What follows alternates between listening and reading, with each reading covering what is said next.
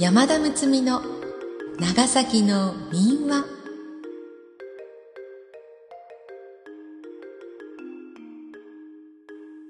今回の配信は長崎市柿堂で損害保険、生命保険代理店カーリース事業を営んでいらっしゃる有限会社トムズさんのご協賛をいただき、長崎卸センターおよび NOCS 長崎卸センターサービスがお送りします。このポッドキャストは故吉松雄一さんが収集・編集した長崎に古くから伝わる物語のうち、株式会社未来社刊長崎の民話に収録されたものから全10話にわたって配信するものです。そういえば遠い昔、おじいちゃんおばあちゃんから聞いたことがあるなぁと遠い思い出を呼び起こしていただいたり、そしてそういえばお父さんかお母さんから聞いたことがあるなぁと、今の子供たちの未来の思い出となるように、そんな思いで企画いたしております。保育園幼稚園で園児の皆さんへの読み語りに、一人の時間の楽しみの一つに、そんな風に聞いていただければと思っています。今回は昔の長崎のほのぼのとしたお話です。第5回ピント小坂とかっぱ石の巻をお送りします。読み手は歌の種でありたい歌種の山田睦美です。しばらくの間お付き合いください。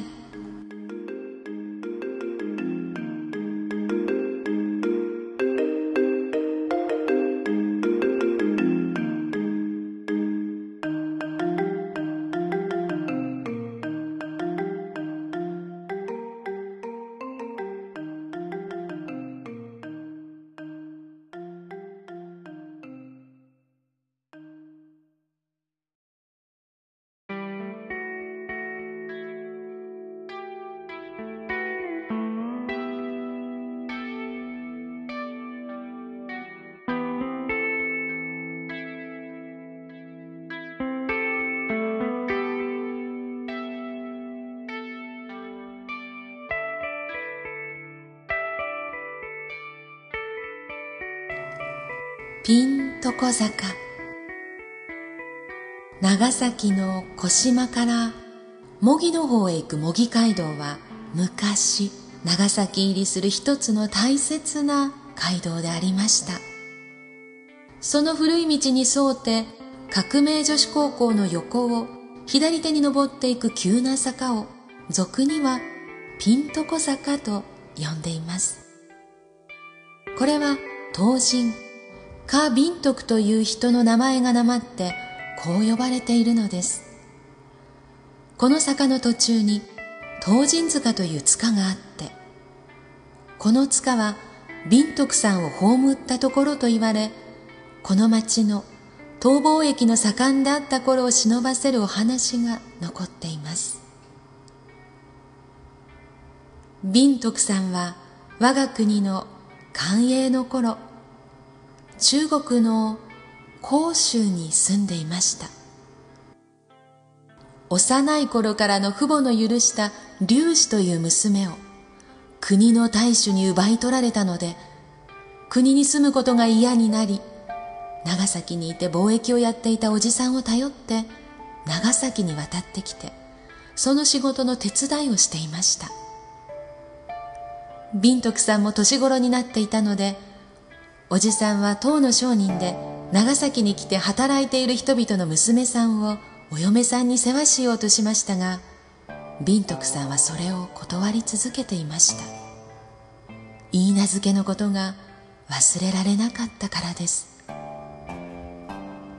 る年、お正月の祝いの酒の酔いに紛れて、友達に誘われて丸山の盛り場に迷い込みました。そして車の石畳を歩いて筑後屋という店の前を通った時、ビントクさんは釘付けになったように立ち止まりました。店に座っている一人の遊女が劉氏にそっくりだったからです。それからというものは、そのトワという女のもとに通い続けました。こうして二人は人も羨むほどのむつまじい仲になっていました。その頃は銅座などで小判も作られていましたが、何しろ貿易が盛んな頃だったので、市内に偽金がたくさん出回っていました。そしてあの偽金は唐人が作っていると言いふらすものがあって、たくさんの唐人たちが捕らえられ、西坂の刑場でお仕置きを受けるものも出てきました。敏徳さんも濡れ衣を着せられて、ついに処刑されてしまいました。これは永遠を好きだった悪い町役人が敏徳さんと永遠との仲を引き裂くために殺したのだとも言われています。永遠は西坂に行って役人に願い出て、敏徳さんの死骸をもらい受け、丸山に近い今の小島の途中に墓を作って厚く葬りました。そして自分もその前で自害して果てたのであります。だから土地ではこの塚を慶西塚と呼ぶものもあります。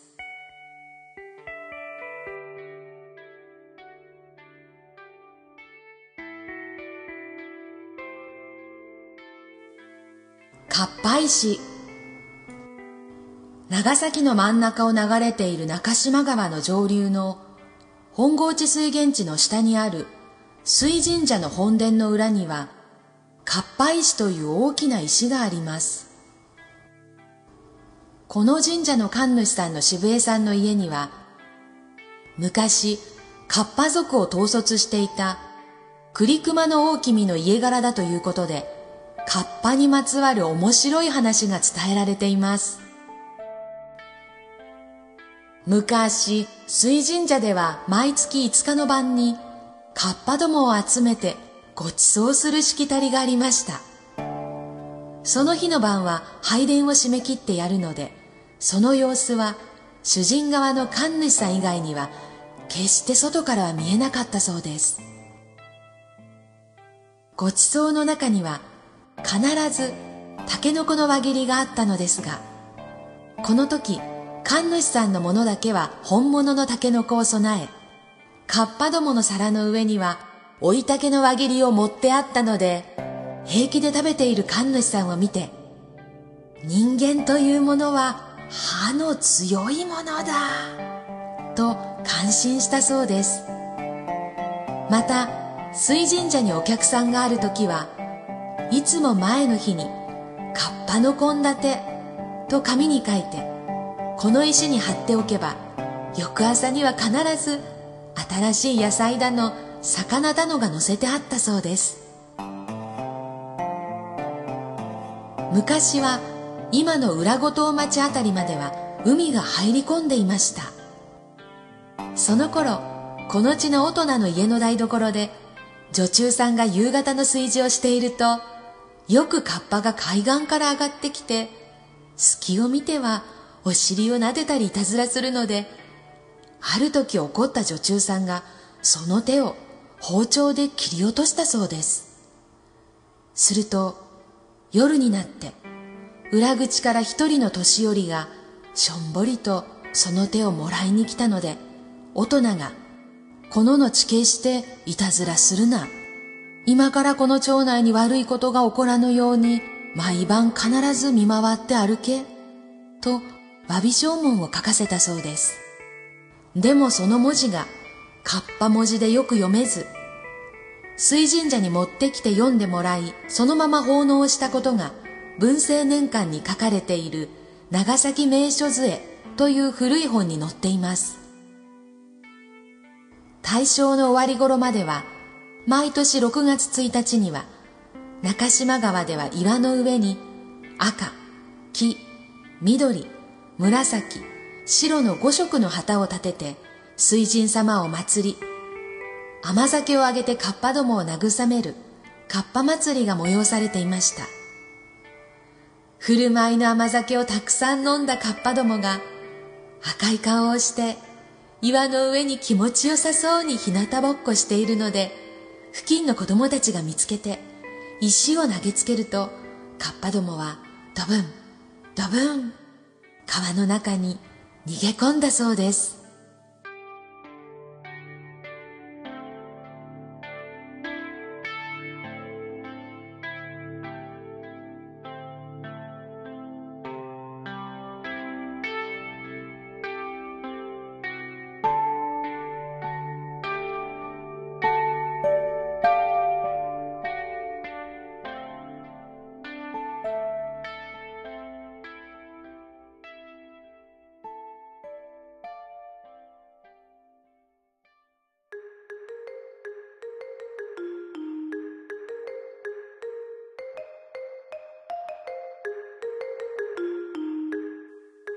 今回ご協賛いただいた有限会社トムズさんは、代表者の友永修一さんが昭和59年に創業され、現在は各種損害保険、生命保険の代理店として各種保険商品を取り扱っていらっしゃいます。また、GE フィナンシャルサービスや株式会社1年のカーリースの取り扱いをされています。また、卸団地で実施するカーシェアリング事業にも損害保険を通じてご協力をいただいております。各種保険をご検討の際、また乗用車の購入買い替えの時のカーリースのご検討の際にご相談されてはいかがですか。詳しくはホームページ http://www.toms-ins.com をご参照の上、ご検討ください。事務所は長崎市柿堂 6-6-1、 電話番号は 095-837-8677 となっています。よろしくお願い申し上げます。このポッドキャストは長崎の古い物語を通じて長崎への思いを新たにしていただく趣旨で、今回を含み全10回にわたって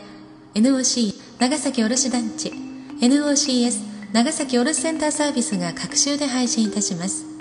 なお、このポッドキャストについてのご意見ご感想は NOCS 長崎卸センターサービスまで電子メールなどでお願いいたします。次回は2話、鳴滝あたりの白の腰あたり淡々竹所のお話と、都議は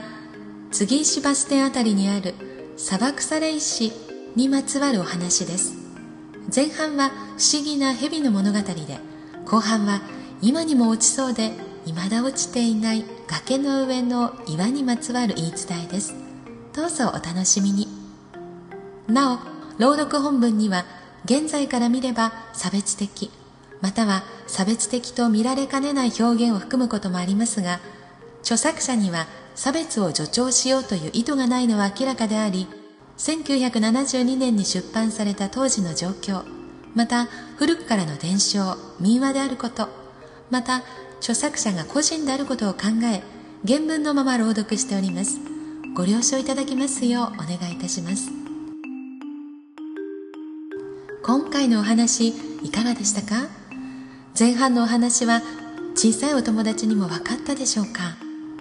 お互いにせっかく会えたのに悲しすぎますよね。